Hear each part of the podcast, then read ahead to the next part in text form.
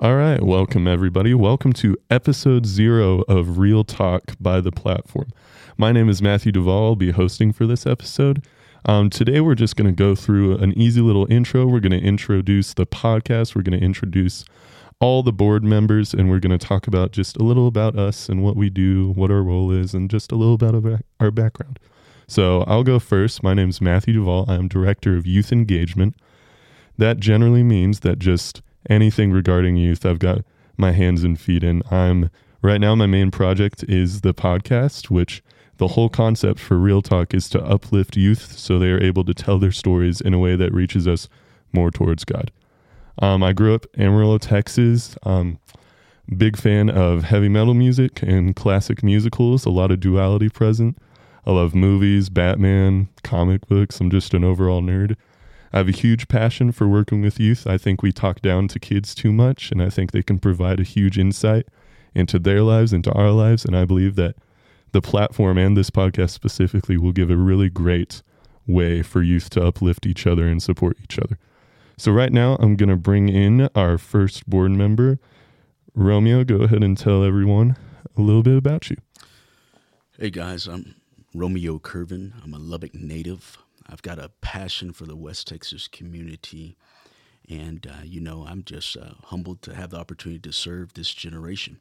I know growing up, um, I didn't have a mentor. And so I didn't know I needed one, let alone what that was. And so as a result, uh, there's some stripes on my back, if you will, right? I'm sure those listening, you can relate. There's a lot of things that I would do differently if I had a time machine, but uh, since that's not a an option, the next best thing is to how can I pay that forward? How can I uh, be that mentor figure?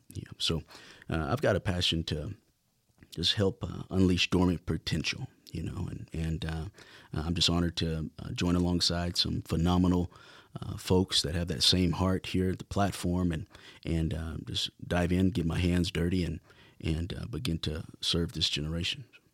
Sweet. And Romeo, how old are you? Since you are the only non-college student on the yes, board right now, I, I, am. I guess I'm the OG. so I graduated uh, from college in 2011, and so it's it's pretty neat how things have come full circle.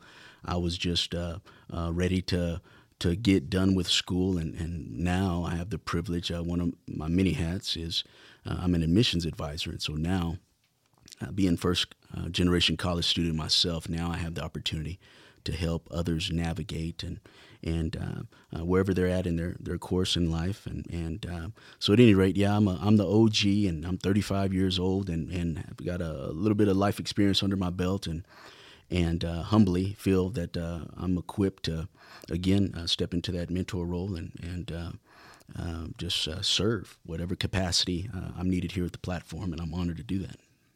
Sweet. And what is your official capacity? Sure. So think of me as a, a networker, um, being born and raised in Lubbock, and, and really having a um, large background in in not just the nonprofit sector, but um, specifically uh, foster community.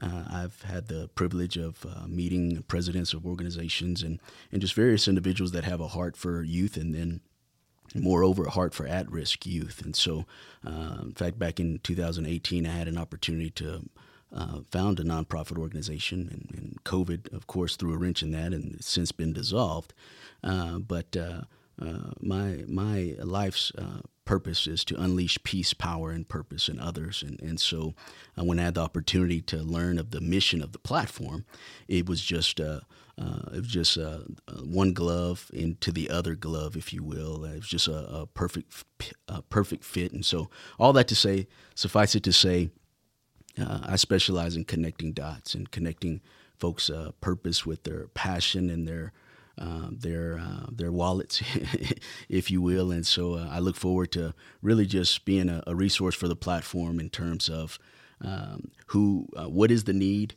uh, what's the opportunity, and then who do we know who's available in the community, who has that passion, who has that ability. Um, if the wheel's not broke, or or do we need to recreate a wheel, etc. So, long way of saying just connecting dots, Mister Mister uh, Networking uh, Dot Connector. So.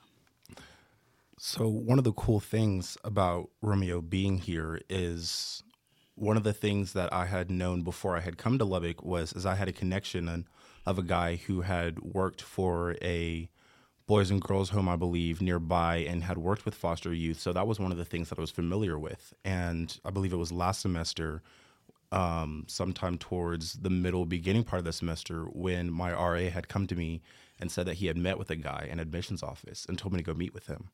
And one of the biggest things that I've always been passionate about is foster care. It's something that I'm a part of, a system that I know, and something that my family advocates for.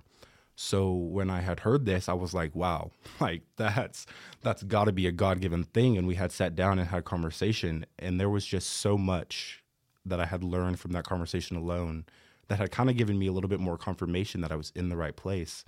And Romeo was definitely one of those pieces that fit into the puzzle in terms of where the heart is and where the mission is and to find somebody who also has a genuine connection for reaching those people is not something that I would have expected to find if I'm being completely honest. All right, that's beautiful. Just for context, that was Noah Cottle, our executive director. We're going to officially meet him later on, but we're going to take a short break before introducing a couple more board members.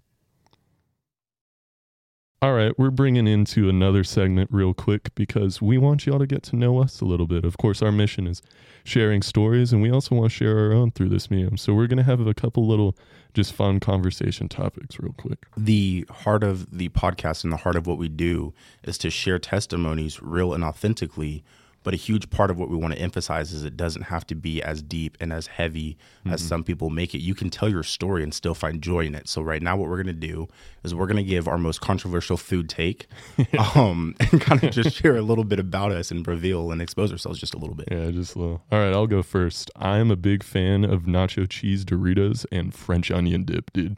Personally, wait, pause. wait, which which type of Dorito? Nacho cheese, the blue. No. No. I know the dust gets everywhere. It's the best. See, now it would have made sense if you would have said something like spicy nacho. Mm-hmm. That would have made some sense to me. But the fact that you just went with the blue bag yeah. of Doritos, blue even bag. though the purple bag's the best one, Ooh. Mm. I stand firm in that belief. I'm not sure. I can't even handle Takis. So, yeah. Okay. Yeah. Well, I almost died. A kid gave me a Taki the other day and I like cried. it, was, it was just too much. If it makes you feel any better, I choked on a hot Cheeto. yeah, that does make me feel better. That really does. All right. Hit me with the most controversial food take you got. All right, listen. So the other night I was cleaning up the calf and I was finishing up my job and somebody had put sour cream on their chocolate chip cookie. Oh man. Naturally, my first response was, "You're crazy. That's disgusting. Leave For me real? alone. Don't talk to me because that's like that's gross." Mm-hmm. Um, and then they were like, "Go ahead and try it because you can't knock it till you try it." I'm not gonna lie to you. I ate about four of them.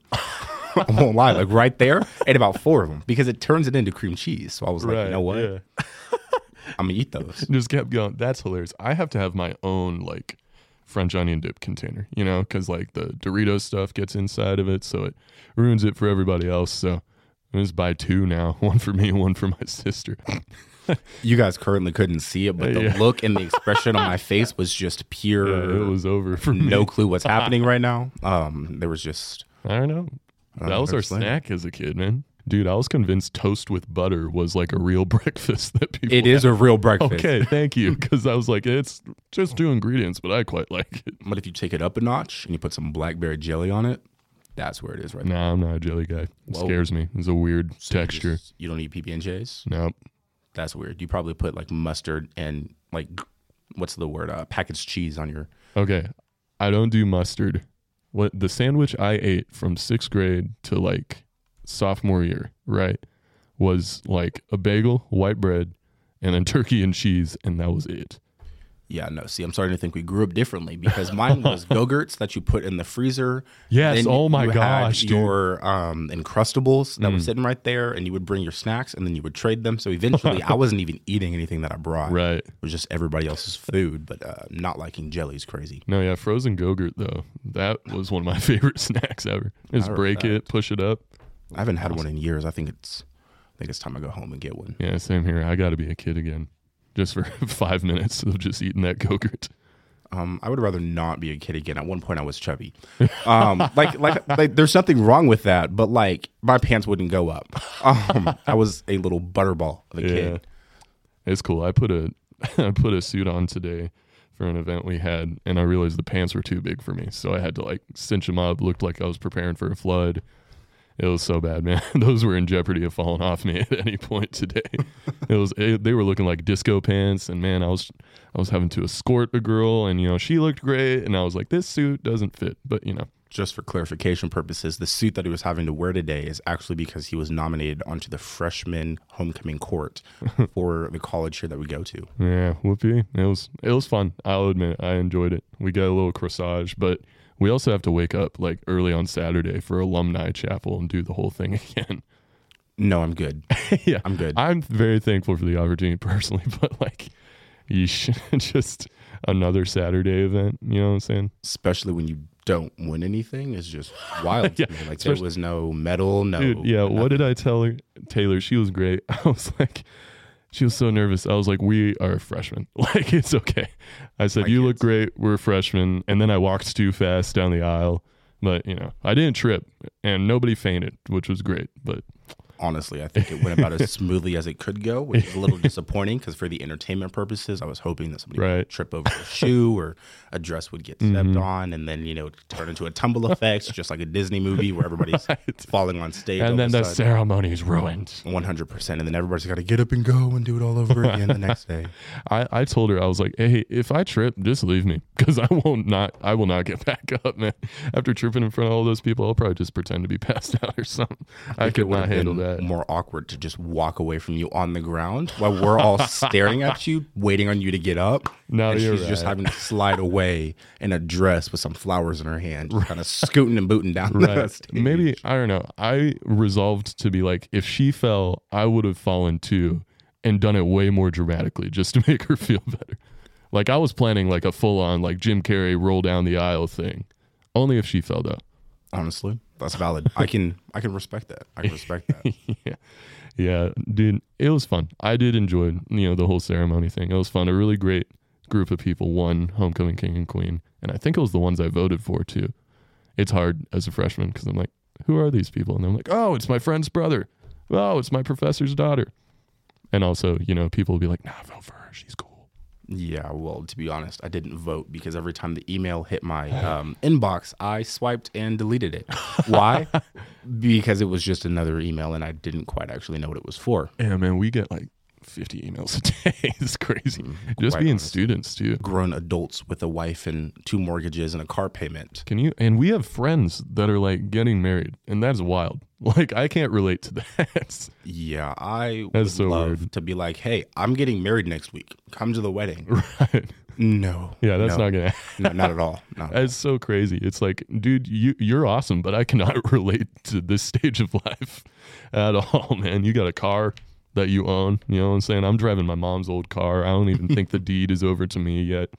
And they're a year and a half older. Yeah, So real. I'm like, what are you doing?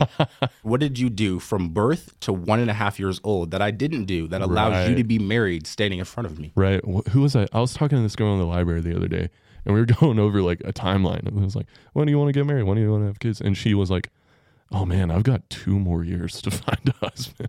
And then, like you could see it just like dawn on her. And she was like, oh. I, I was talking to a girl the other day trying to get dating advice and she was I was like do you think girls are like intimidated to approach me and she was like Matthew girls are just not gonna approach you she's like it's your job and I went oh well then uh no I guess I guess dating is not in the cards right now because the cold approach for me is like oof, you know what I'm saying I would do like the whole eye contact thing. Like if you see me Same. and I see you, mm-hmm. the minute that you look at me three times when we're in the same room within the same 30 minutes, counted, from there, it's just eye contact every other me too place because why are you looking at me like you must Mm-hmm. think I'm good looking because there's no other reason why you're staring at me. Like I know I'm- my outfit looks good today. or I'm weirding you out that's the only other alternative and maybe I should leave Well, I guess I guess that one works too. I re- I went at a church camp this past year. There was a girl there, and me and her had gone through like the same little medical issue and surgery as kids. And they were from another youth group at our church, and we were from one. And they're like, "Y'all should meet. Y'all should get married." Blah blah blah blah blah. Bro, I tried to work up the confidence to talk to this girl for a whole week, and you know when I finally did it on the bus ride home, dude, and it was so awkward. And she goes here now, and Oh. who do I not talk to? Her. You know what I'm saying?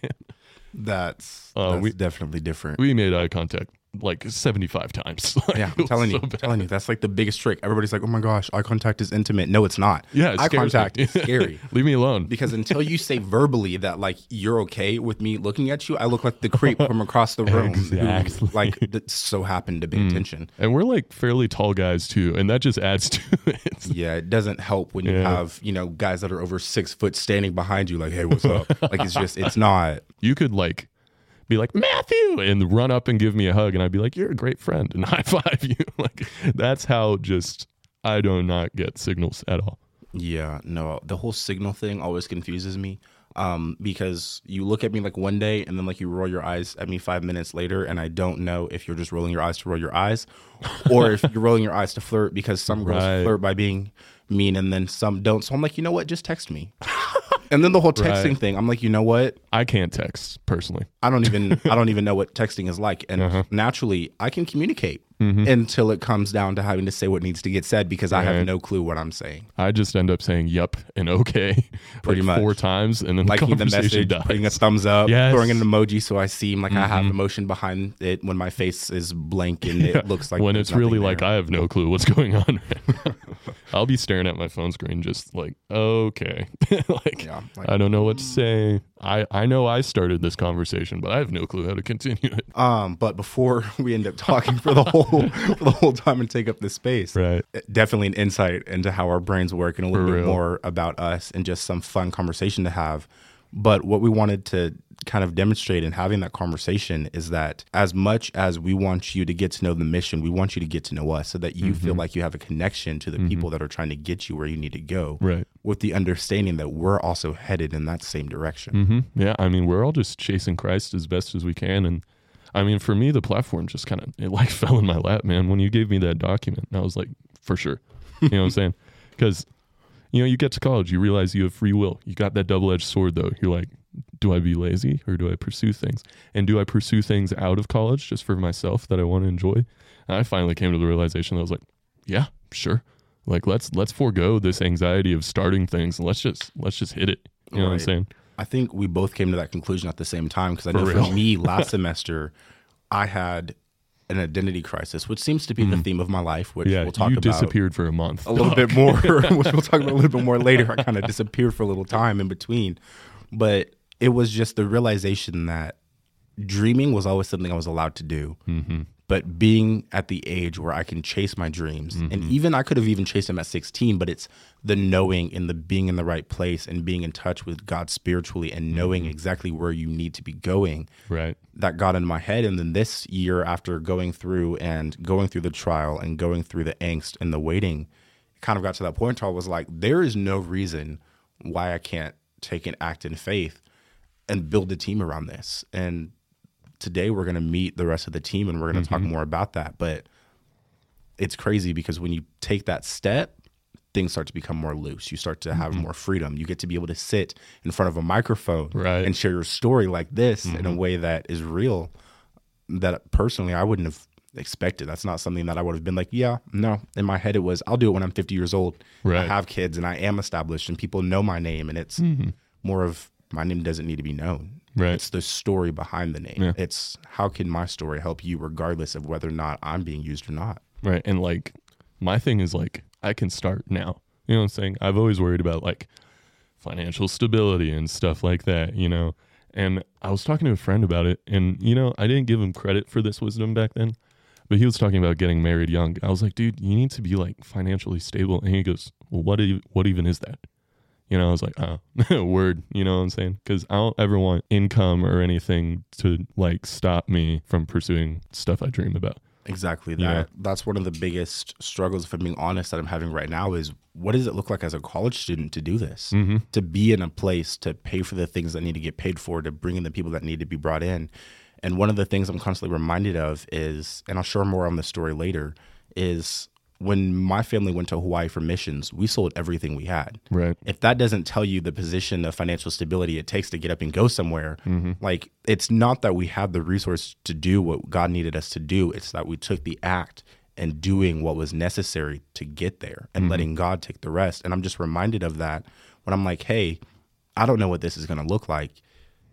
I don't have to make it happen. Right. I just have to act in obedience and take the steps and let God mm-hmm. take the wheel. And that's one of the things that scares me most, if I'm being honest, because I don't know what God has in store. Right. Yeah. It's just the act of taking it one day at a time and being like, okay, well, I can put twenty dollars here. Mm-hmm. I can put thirty dollars here. Okay, wait, I actually have to wait on that. I can't do Right. that there. And then knowing, do it. Like mm-hmm. just take that leap of faith and trust and knowing that this came to be because of something that was outside of myself. So it'll continue to be something that's outside of myself. hmm And for me, that step is like terrifying. You know, like I realized it recently. Like I can do this. I'm capable. I want to do this. Then the step comes, right? And it's like, oh my gosh, this could actually happen.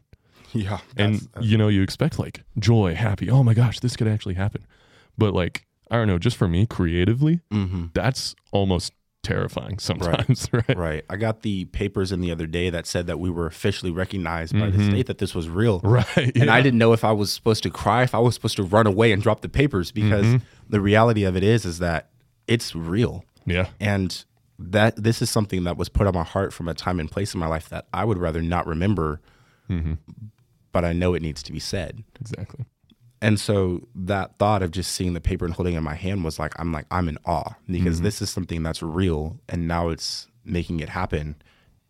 And it's the getting the resources and doing the things that make it happen that scare me because for me, my job is to make sure the places are put in place, is to mm-hmm. talk to the right people, to help out build the programs, to give y'all a little direction, but to let y'all handle it. And for me, my biggest thing is I like to know what's going on at all Right, times, yeah. but that's not my job hmm that's not who I'm supposed to be. Right now, it's just meetings and making the connections and having the conversations and getting the things off the ground and bringing in people to share their story hmm and the worrying about things. It's nerve wracking, but God willing, it'll come to be. hmm And we even, me and Noah both recently got told pretty clearly to like take a, take a step back by God because we were scheduled to go to a networking event, a fairly big one that we were both very excited for, and whose cars both decided to break down within a week.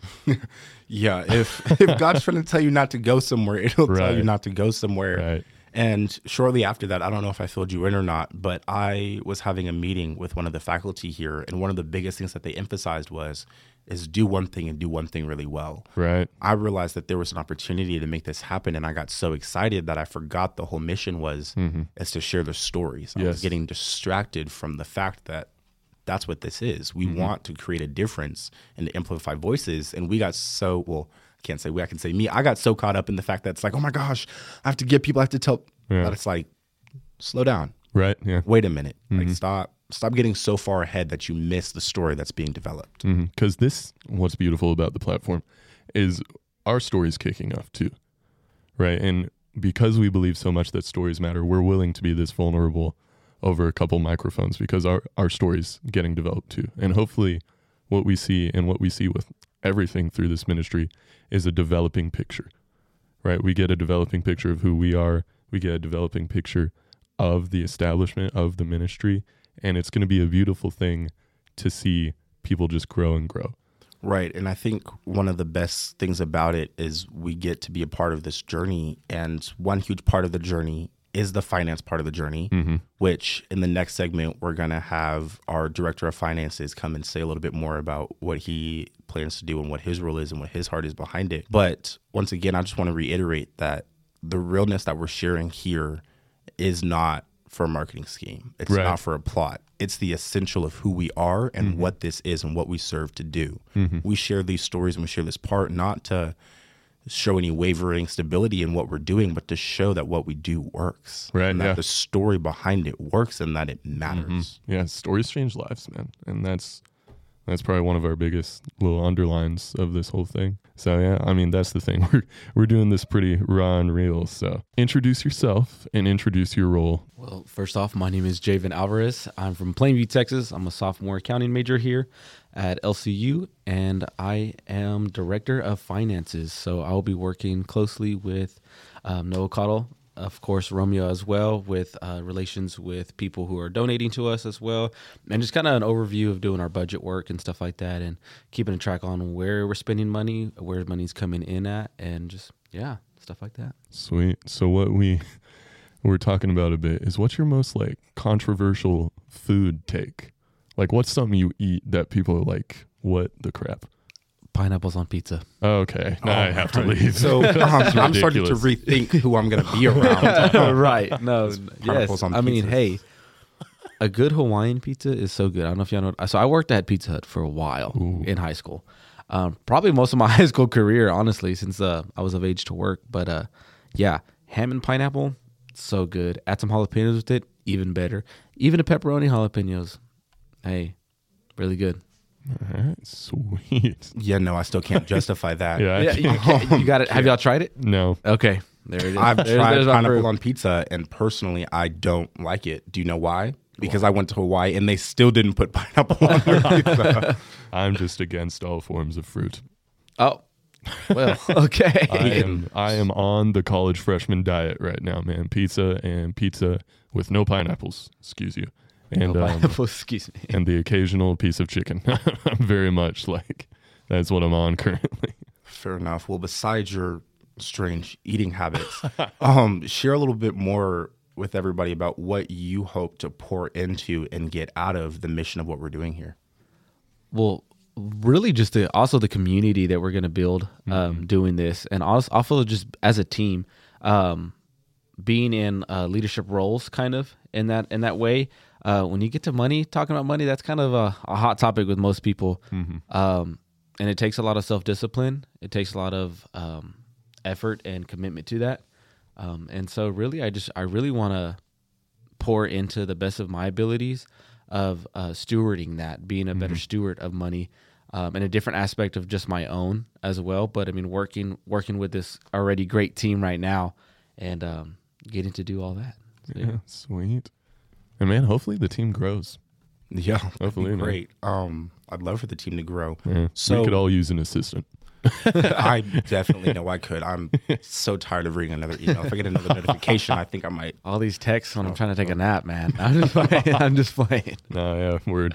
So a little more about Jay is he is my RA, and last semester when I first came to LCU as an official student here, it was a tough, it was a tough year. Hmm. It was a tough semester for sure, and a lot of what had helped get me through it was his willingness to listen to the Lord and to be keen on what he has to say and speak through him.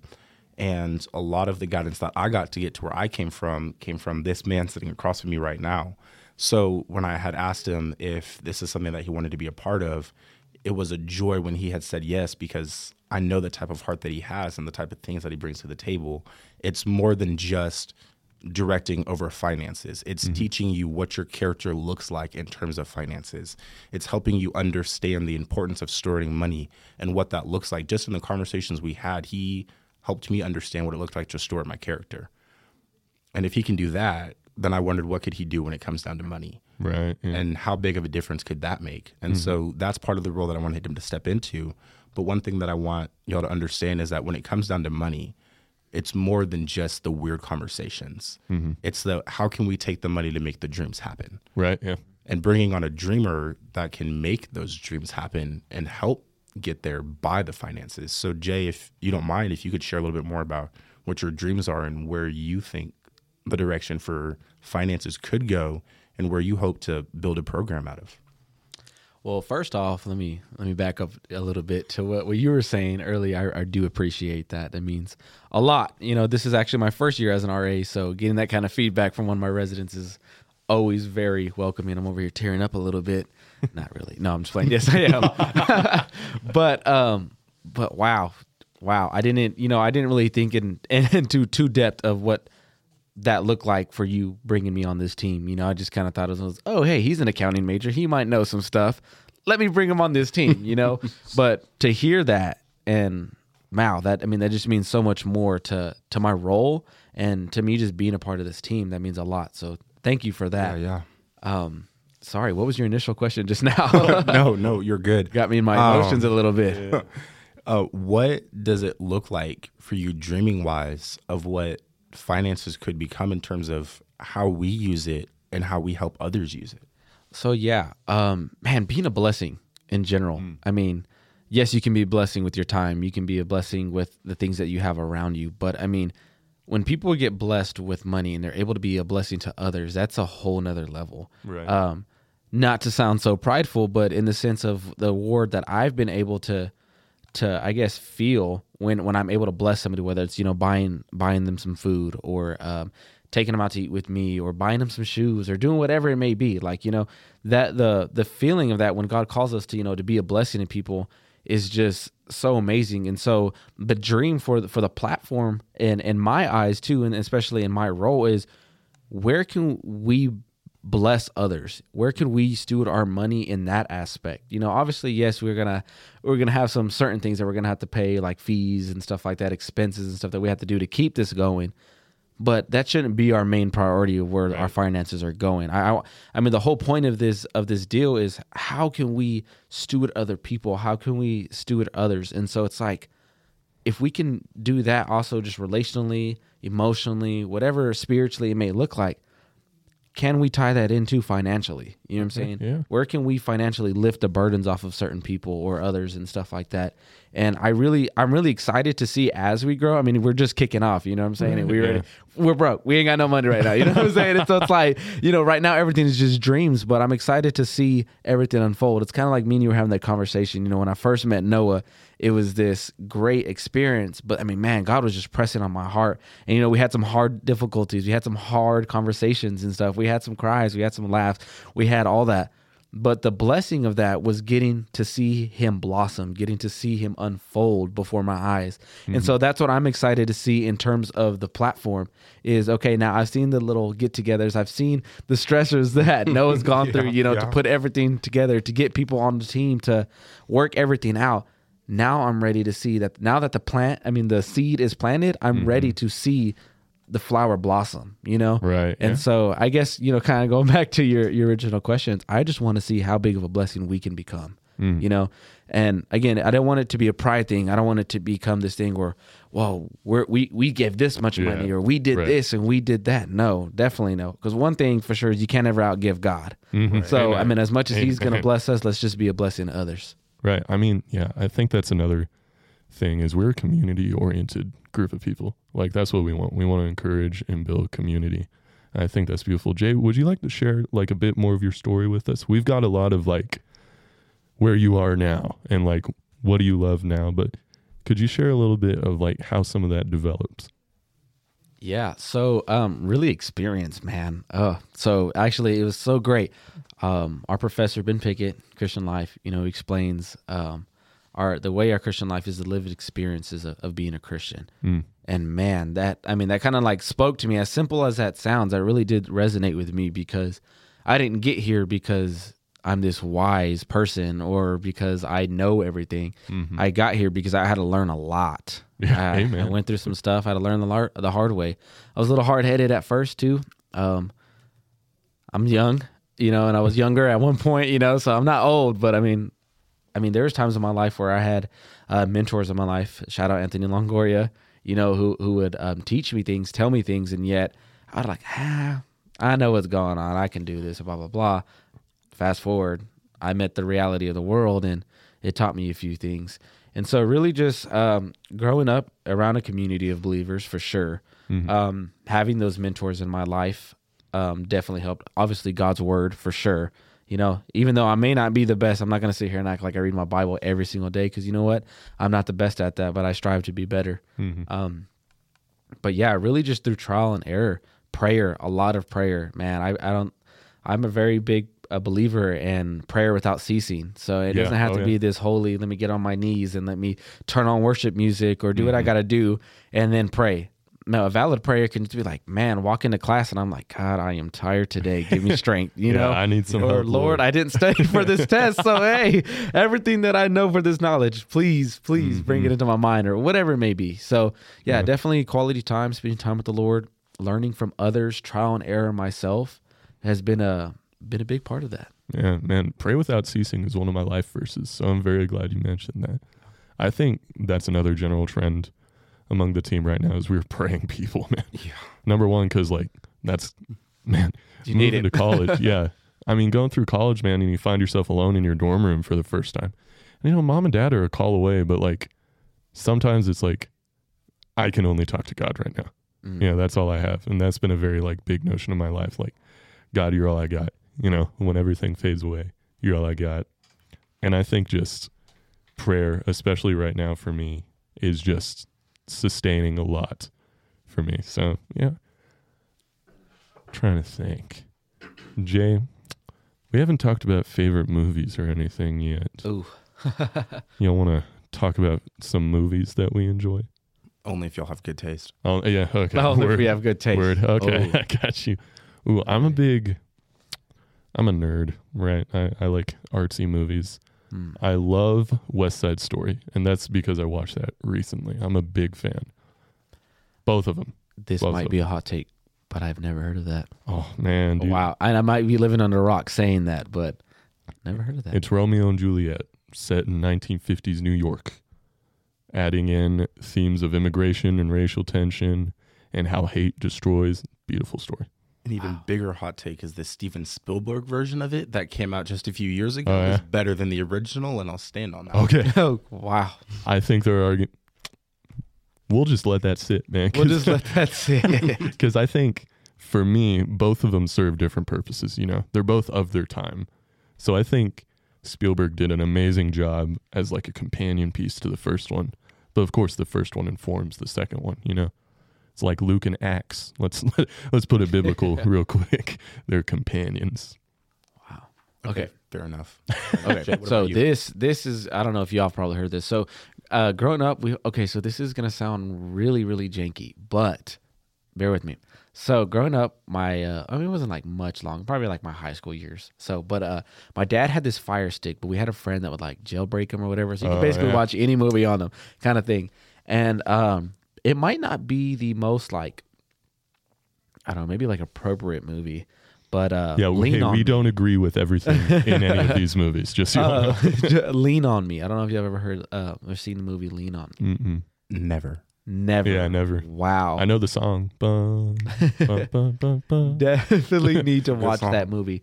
Um, it's an older movie. My dad um, actually showed it to me, and it just had a really good storyline to it. I mean, it was like a really good to watch. So this uh, this principal basically comes into this school where, I mean, there's like I guess you could say a bunch of people like the I guess like the graduating rate rate is not so high at all. It's very low. There's very it's a very high crime rate area. People are just kind of sending their kids to school to do whatever, and I mean they're not listening to the teachers. They're not doing all this stuff, and so um, it's starring Morgan Freeman. He's the uh, the principal that they hire to come come in, and so basically he's this like real big strong boss that just comes in and the, the teachers are kind of afraid of him so only some stay some leave or whatever. And i'm kind of going this off my memory a little bit. It's been a minute since i've seen it mm-hmm. but i just know i love this movie and uh, he comes in and there's just there's a group of boys specifically this one kid and you look i haven't seen it in a while so i can't name his name right off the top of my head.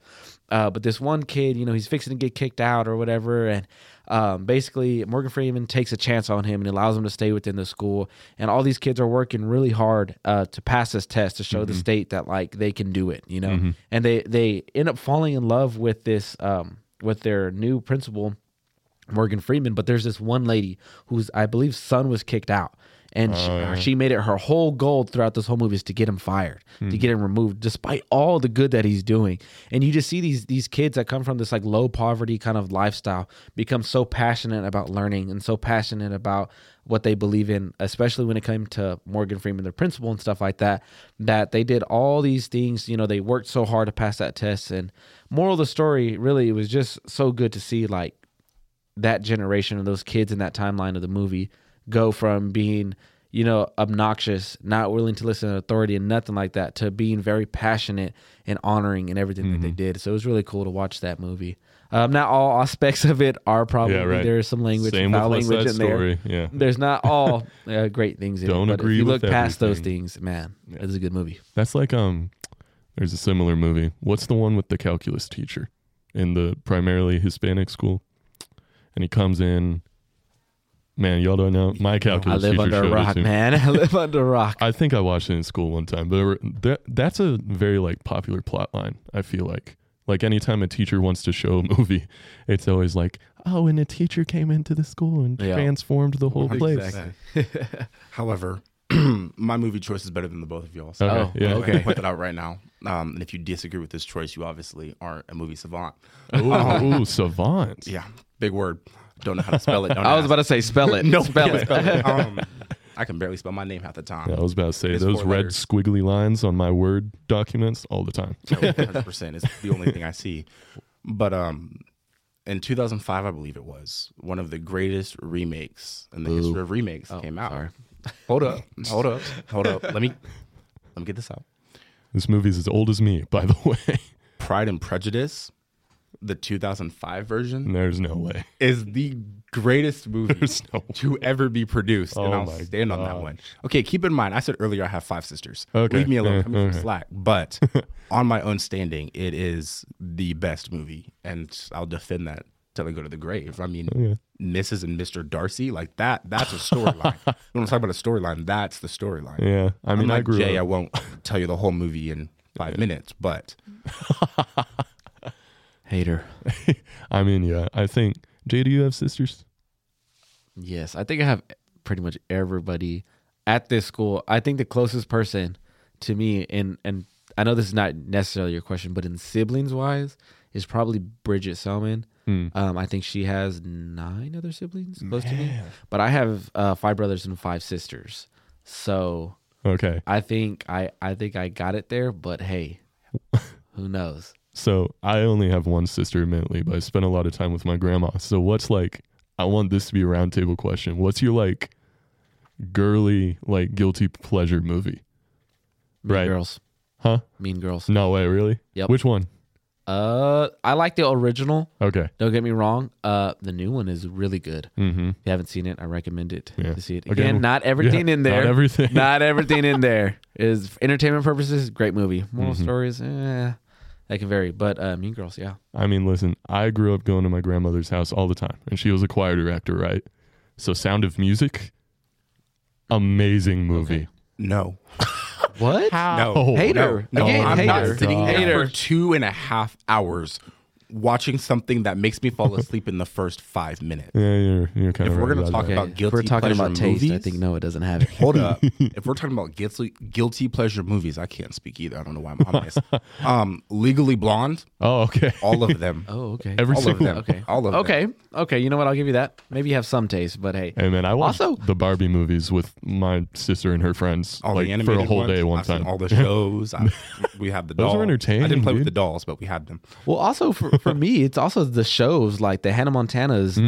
the the Yeah, Liv and Maddie's, amen. like Mhm. all Oh my gosh, those Liv shows. Ooh. Oh, I'm, what is that show? Zendaya? Is it? What is it? K.C., K.C. Undercover. Undercover. Oh okay. my god. Okay. Yes. Yes. K.C. Undercover. But I feel like that's not too much of a like. I mean, that's like spies and stuff like Yeah, that. That's not true. too much. No, but it's it's the one with oh my gosh, Shake it up. Shake It Up. Ooh, yes, that was before Shake my It time. Up. Yes, Shake That- It I missed Grew up that on by Shake a It Up as months. well.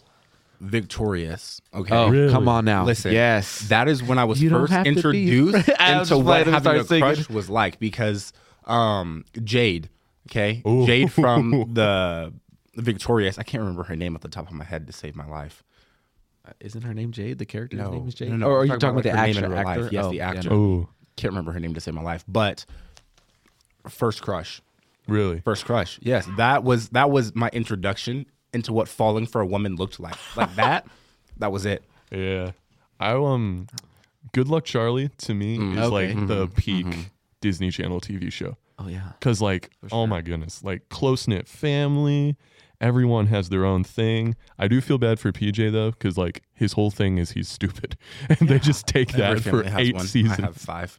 Oh oh, wow. Calling out your sisters episode 0. Hey, you're the one that said that it was my sisters. I just said I had five.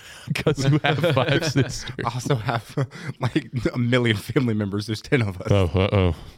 Oops, sorry. Yeah, Coddle ladies. They'll be fine. I was also again, this is my grandmother's doing, but I Love Lucy. She had those on tape, and that is some of the best comedy ever. There's an episode where they work at a chocolate factory where like the girls, and again, this show is very dated. So the girls and guys switch places for a week. The girls go out and get jobs because they're like, we can do it, and the guys stay home and iron clothes and stuff. And number one, and they both find out they're completely incompetent at the jobs. So like the guys are talking, they're like, "Yeah, I got this iron burn mark on all of her shirts," and the other guy's like, "Yeah, my wife has a matching design." And then the girls at the chocolate factory, it starts going too fast for them, so they just eat all the chocolate and Oh. get caught, and it's the funniest thing. I would prefer that part of the job. Yeah, I know. It's it's a great one, but I Love Lucy for sure. For sure. Are y'all into like old movies, like old media and stuff? How old are we talking? Hmm, I'm trying to think. Like black and white. Yes, but if you go too far back, then you get pure westerns, and I'm not a fan. Yeah, I know you're right. Okay, about this might be. I don't know if y'all ever. Do you ever watch the Beverly Hillbillies? that. Mm-mm. That But was. that is old. I, I think there's. Yeah, I think that was in like some black and white. But I think they did like a lot of reruns. My stepdad liked to watch that, so it was kind of thing. Oh, Okay, this is not like. Oh, this is kind of older, but it wasn't black and white old. Okay. But um, Family Matters. Ooh. Yes. Did you ever watch that? Yes. No. What? Whoa. Sorry. Wow. It's- no. What? That's like the like. Man, their what would you eyes. compare it to. Y'all. I mean, can you even compare? it? What, what would you compare it to? Family Matters. Yes. What would you like? What is something similar to it? Um, I, I don't think that's a good recommended show to compare it to. I don't really know. Oh, like Full compare to. House.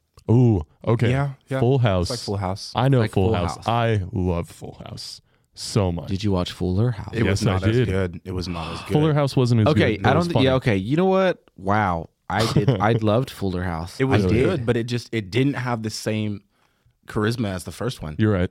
It just it didn't feel the same. You're right. And uh, R.I.P. What's his name? Died this year. The the dad. Bob Saget. Bob Saget. Oh, man. yep. R.I.P. Bob Mhm. Saget. Which problem with him is like he was in the most wholesome show on TV. His stand up comedy is the grossest, most filthiest. Oh. it's horrible. Oh wow. Whoa. So people would like buy tickets because they knew him from Full House to be like, "Oh, it's Bob Saget. He's the dad. He loves everyone. Woo!" And just be treated to just terrible things. Wow. Yeah. Hmm. Wow. Yeah. I did not know that. Sorry to ruin any of y'all's thing, but that's what my family did over COVID was we watched some TV, man. Because my dad, I remember when it got so bad to the point my dad was dismissed from work. Oh, He's like a security guard at like an energy place, right? Mhm. And so when it got so bad that he was dismissed, we were like, well, guess we'll watch TV together. So it'd be like, all right, let's watch this during lunch. You know, we're almost caught up on the series. Oh no, it's a cliffhanger. We're gonna have to watch three more. And like we went through Blue Bloods, Full House. It was amazing. Wow. it was awesome. Honestly, that's that's valid. Mhm. Um, I'm gonna piggyback off the word dismiss real quick before we Oh, go yeah. ahead and move on to the next segment. Um, one thing that I want to point out is that even in movies, all of the movies that we were discussing have a story. hmm And I want to thank Jay for coming on and sharing a little bit of his story and sharing more of what his heart is behind it. Um, Jay, is there anything else that you want to say before we go? Um, off the top, top of my head, um, sorry, you kind of put me on the on the spot Oh, there. no I really wasn't really too prepared for that. I mean, I had given you the um, pre-speech icon. Okay, so right. So just the the thing for sure um that I think if I look back on my life that I've probably struggled with the most, and I think this is why I have such a good prayer life right now. Okay, not trying to sound prideful. No, not that it's I mean okay. again, I'm not perfect in it. Yeah. But I guess this is where I developed the importance of having a prayer life. Is in Mhm. everything you decide. Like whether it's a big decision, small decision, and everything you do, pray about it. That, I mean, that's probably the most cliche thing I could say, but a lot of times I'll get, hey man, like, what should I do about this? Blah, blah, blah. And, you know, I'll give my personal opinion or my Mm-hmm. take on it, but I'll normally end it off with, we'll pray about it though. Yeah. You know, ask and see what God says, you know, because if you want to get the best answer possible, the Lord will tell you. Yeah, I promise you, if it's if it's unclear, if you're like, oh, I don't know if that's God or I don't know, blah, blah, then it's probably not Him. God Mm-hmm. is very, in my experiences, God has always been very clear. Okay. And once he's very clear about it, he then confirms it through some maybe somebody else, even telling me, "Hey, I don't know what it is, but God told me to tell you this," Mm-hmm. or uh, it's through his lyric in a song, or through it's some way Chapel it will be Talks confirmed. Chapel at talks, LCU, wow, those- those chapel talks will call you out. Mhm. We'll say that too. Some chapel talks will call you out Oh, yeah. in that aspect, but um, Sunday sermons too We'll say that too as well. Yes, amen. But um, for sure, yeah. I mean, just in everything you do, Mhm. pray, pray, pray, pray. amen. Yeah. Well, thank you for sharing. Um, one, I'm glad to know that my finance guy is rooted in prayer because Amen. there might be some prayers that are going to be needed. Right. Um, but Yeah, no, finances is more than just the serious conversations. And I want to thank you for highlighting that and for being a part of this. Um, the next thing that we're going to talk about, the next person we're going to bring on is our director of mentorship. Mm-hmm. Very And important. We're going to talk about what that looks like to not only mentor others, but to mentor yourself and your peers and to find somebody to hold you mm-hmm. accountable and to move forward. So we've gone over what it looks like to make connections. We've gone mm-hmm. over what it looks like to store your finances. And next, we're going to go over what it looks like to be mentor and to help lead others around you. Yeah. All right. Sweet. We will take a short break and we'll be All back right, shortly. welcome Welcome back and welcome in Seth Trevino. How are you today? I'm doing good, man. Yourself? I'm doing well. Thank you for asking. It's so kind of you. Anyway, so as we've done with all our other board members, tell us a little about yourself and your role at the platform. All right. So my name is Seth Trevino. I'm 18. I grew up in Denver City, Texas, a little little town, about 7,000 people in population. I'm the director of mentorship and leadership, just kind of overseeing the programs and seeing what it takes to really be a God fearing person and to lead the small groups or whatever is going to go on in the programs that we're doing. Um, it's been such a big blessing to see what this is becoming. I mean, it's just been great to watch. It's been great to watch Noah just break his back and sweat and tears and blood and all of it. Um, just watching him grow and just love everything he's doing. So I'm just blessed to be a part of it. Awesome. Thank Thanks so much. All right. Um, You'll go into uh, some food questions? Oh, I love Oh, yeah, that's right. What is your most controversial food take? Mayo is so much better than mustard. It's not Thank even you. close. Thank you. Wow. Solid- That's not a even solid close. answer. Man, not even okay. close. Solid answer. Okay. Solid answer. That is acceptable. What is um we'll go with some more of the fun questions we discussed earlier. Favorite movie? Favorite movie? I'm not gonna lie, and the new one's coming out too. Kung Fu Panda is just top. Oh yeah. It's That's so solid. good. That's no word. Okay. But guilty pleasure movie though? What you got? Guilty. Embarrassing guilty pleasure. I said Sound of Music, so bars low. Fifty First Dates. No yes, way. Yes, that's so I love good. Fifty First That's Dates. actually so awesome. I'm a big rom com person, and it's just behind closed doors. I mean, That's I know crazy. got to know. I mean, this is those- well, now everybody knows, but I love rom coms. Fifty First Dates, The Notebook. I love stuff like that. Yes. Okay. I'm going to advocate on his behalf. yeah, because go for Pride it. and man. Prejudice, 51st date, mm-hmm. 51st dates, when Harry met Sally. Like going. I can keep the list going. Mm-hmm. All of the rom com, the hopeless romantic movies, love them all. I have a list of them in my phone. They will be watched when I get married. right. That that's what we're doing. So now we have a day rom- where me and Noah both are watching rom coms 100. percent Oh man. Um, I'll bring the snacks. You bring the drinks. Just past Valentine's Day, so now this is just a bro moment. So yeah, for real. This Sounds is a bro moment. Um, speaking of um, bro moment, when I went to Seth about joining the leadership team for the platform, one of the things that I had in mind and in my heart was his character. When I think of someone whose eh, job is to help mentor others while accepting mentorship themselves from people that are older than us and that know more, one of the biggest things is character is can your character hold up to constructive criticism and does your heart allow you to mentor others humbly and honestly and for me it was a no-brainer when i was looking at seth because the things that he does and the way that he talks to people and carries himself and cherishes other people and the moments and life's joys and the way that he goes about lifting up people just based off of his character alone just being an upstanding man those are the things that I wanted when I was looking in someone to be in charge of the program. And it was really an easy God given decision of this is who I'm going for. So in that, I am entrusting each of the directors to lead their own program. Mhm. Obviously underneath the same vision, but to let their dreams and where they feel like the Lord's leading them to help be in the direction of where that's going. So Seth, what do you see your dreams and visions for mentorship and leadership within the platform? Man, that just shocked me. That's probably the nicest thing I've ever heard in my life.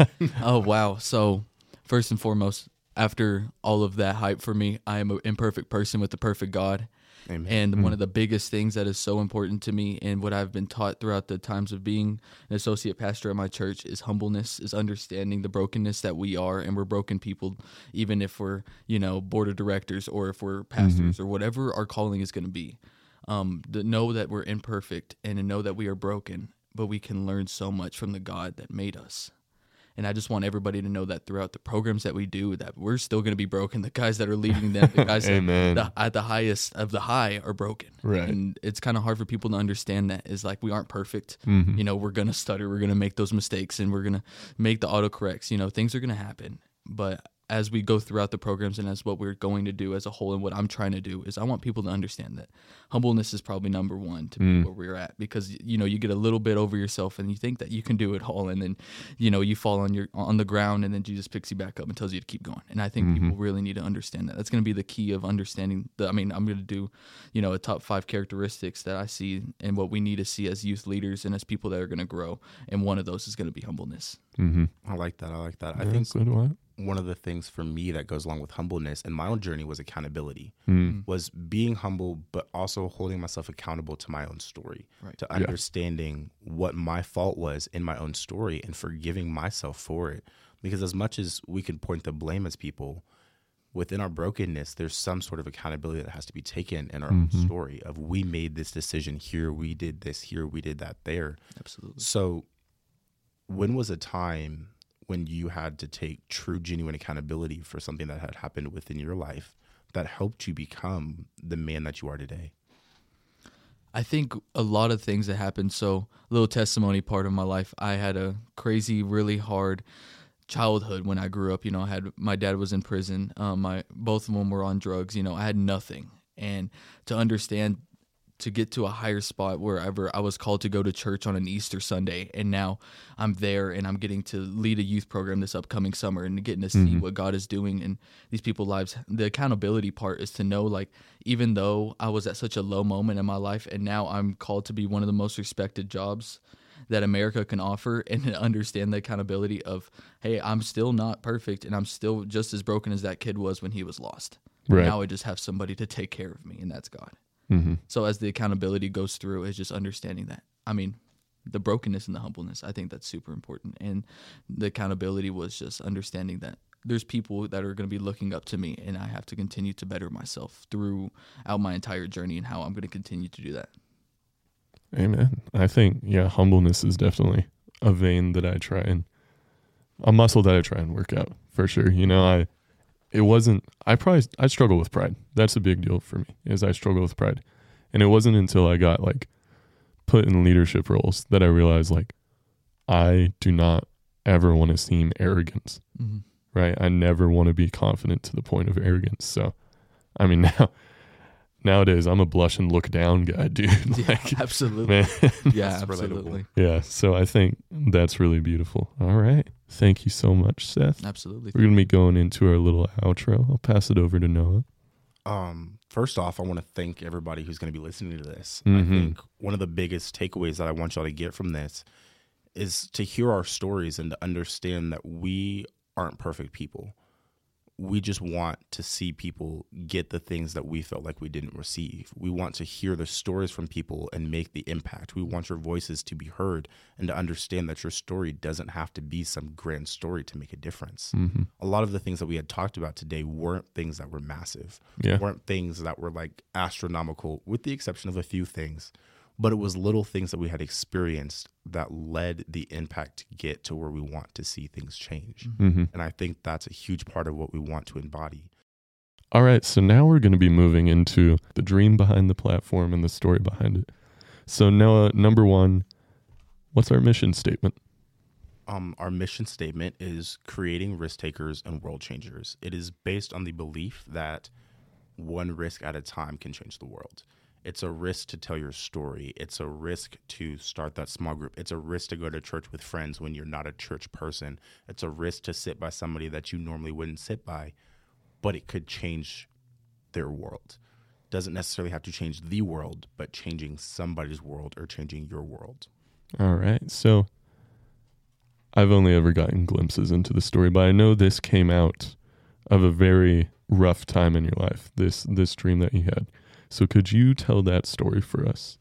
Yeah, of course. So, a quick little thing about me so that it makes sense. Um, I come from a big family. I was adopted at age six, eight days after my sixth birthday, which was November 20th, 2010, is when I was adopted. November 12th, 2010 is when I had turned six.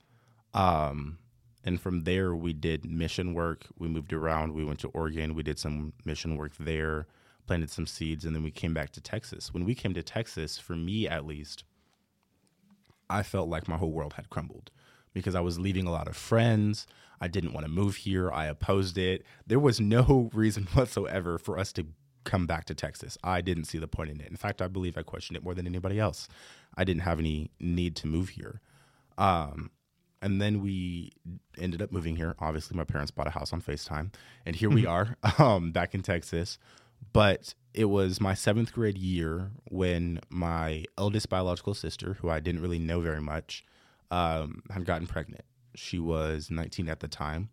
And as a kid who doesn't really know their sister very much, hearing that they're pregnant, knowing that when you get pregnant young, the risk that that might incur on your life was scary. Mm-hmm. It didn't help that at that same time, my brother um, Cam with a K um, had gotten probation for making a joke in school that he thought was funny, but the girl that he told the joke to didn't really think was very funny. Mm-hmm. So for me, it felt like a lot of things were spiraling, and I didn't really have much control.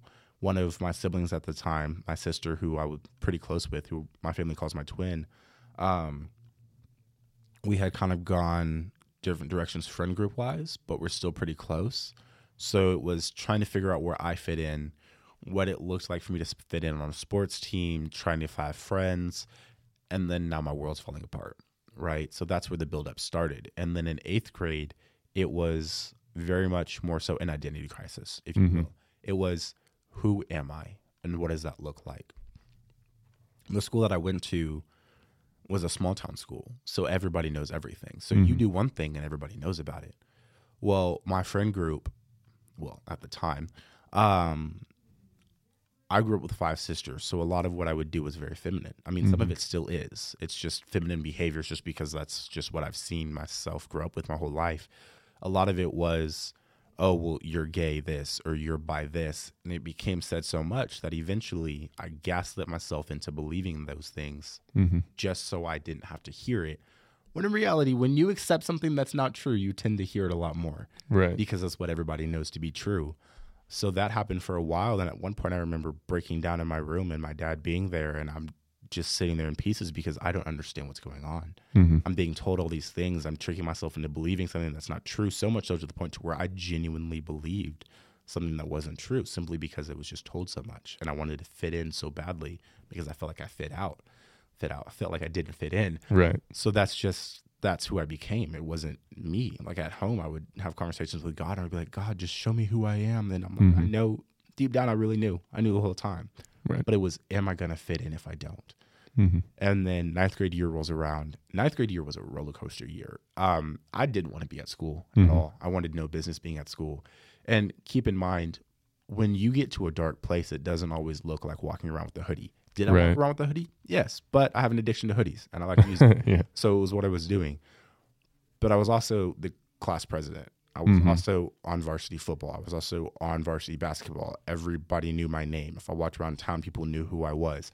So it wasn't like I wasn't known and it wasn't like I wasn't surrounded by people, yet there was still a feeling of being alone. Right.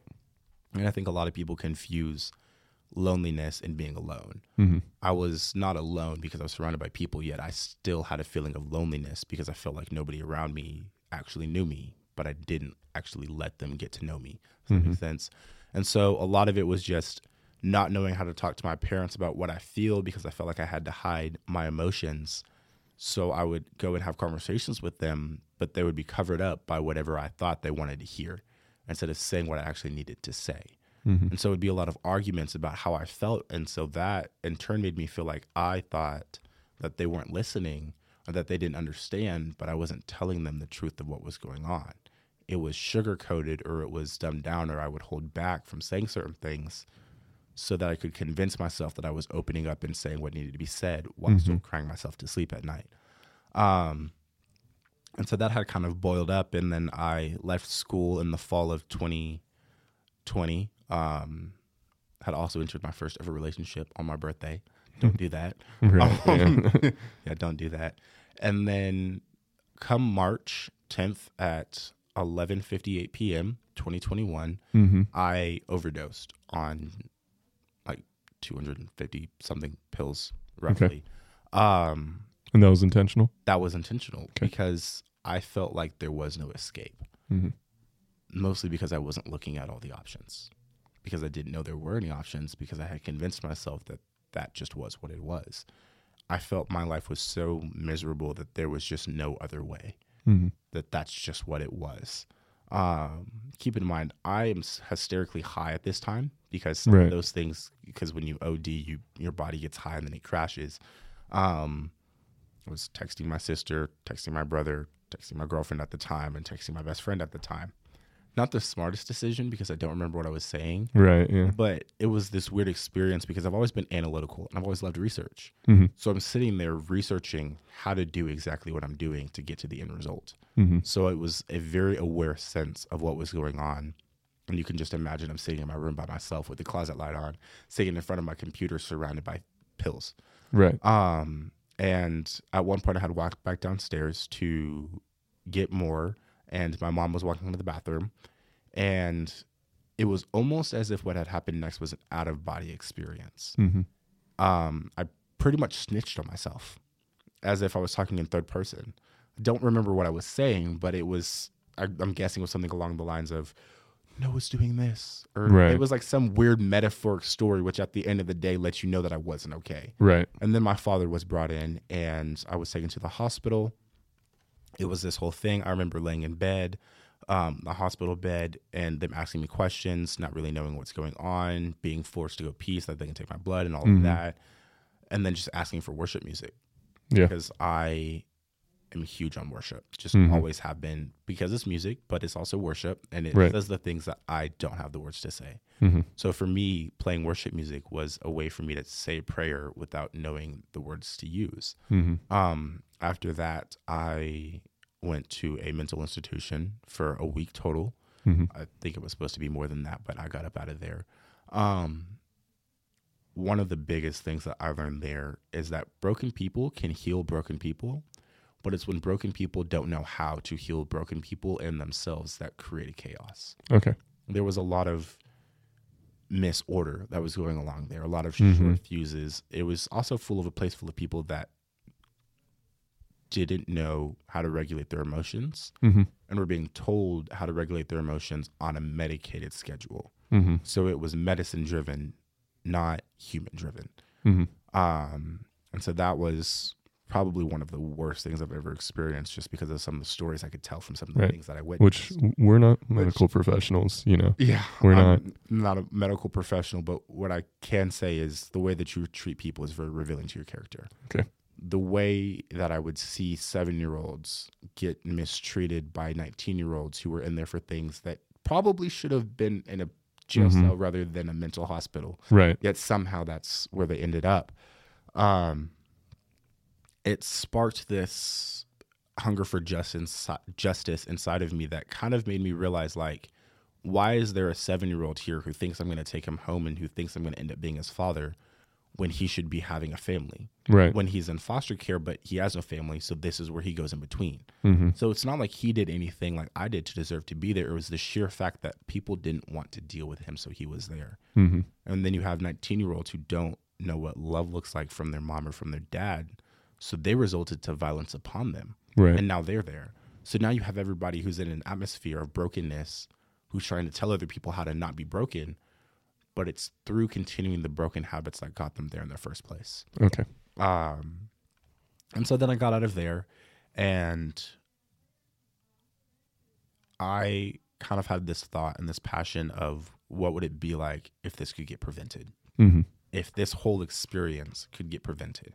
Not in the sense that looking back at it, that it wasn't a joy that it had happened because I wouldn't trade it for the world. At the time, I would have traded my world for it, but I wouldn't I wouldn't trade it for the world. Um, because it, it really taught me so much about who I am now. Um, but it was kind of just like the the what if. And then from there, I had what me and my mom like to call a download from the Lord. Um, basically a thought or a dream or a vision that's so well planned out that you know it couldn't have been a human thing. Right. And I'm a very analytical person. Mhm. My father is a very articulate man, so I learned to be very articulate. Mhm. So it's difficult for me to decipher what could be God given and what could be me given. but I knew it was God given when I'm sitting down and I'm writing in my crappy handwriting things that I would never dream of, Right. things that I would never plan out. And from there became the platform, Mhm. a space to where if you give a kid a mic and you allow them to share their story, maybe, maybe they feel heard. Mhm. Maybe they feel like they're seen. Maybe they feel like someone's paying attention. Maybe they feel like they're loved. Maybe, you know, the what ifs. But it's the chance of letting them have that opportunity that really sparked the heart behind this. And from there, it was just a, over the last, what, three years now, a lot of character development on my part and a lot of dreaming of what does it look like, but while getting molded and shaped and having different experiences along the way that really got me to a point to where I can be like, okay, I feel like I'm well enough in my faith to take a step in faith Mhm. and to start this. And so that's where we that's where we're here now. It came out of a place of pure brokenness and the Lord going ahead and putting something on my heart and going through even more brokenness till I felt like I was ready to act upon it. Right. I mean, all glory to God, huh? Yeah. Yeah, that's a beautiful story. Thank you for sharing. So just a few announcements before we leave. First off, look out for the store launch. You can go to Yeah. revivalthreads.co and get Mhm. merch and help support the platform and help support the mission. If you use the code LAUNCH24, launch in all caps, 24 at the end of it, you can get a 25% discount on the first order that you purchase. Yeah. You can also I'm getting refer a friend and they can get a 10% discount. So it's really nice for everybody. So be on the lookout for that. Yeah, It I'm drops- talking to you, mom. Mom needs all the merch. Yeah. If my mom doesn't buy merch, we're gonna have another conversation. but anyways, be on the lookout for that and be on the lookout for the next podcast episode. Once again, I want to thank everybody for listening mm-hmm. and thank you all for joining me today on the show. Yeah. And we've also got more social media stuff coming up. So, Bunch of news. Follow the social media. yes. Yes. All right. Sweet. Thanks so much, everybody. All glory to God, and we will see y'all next time.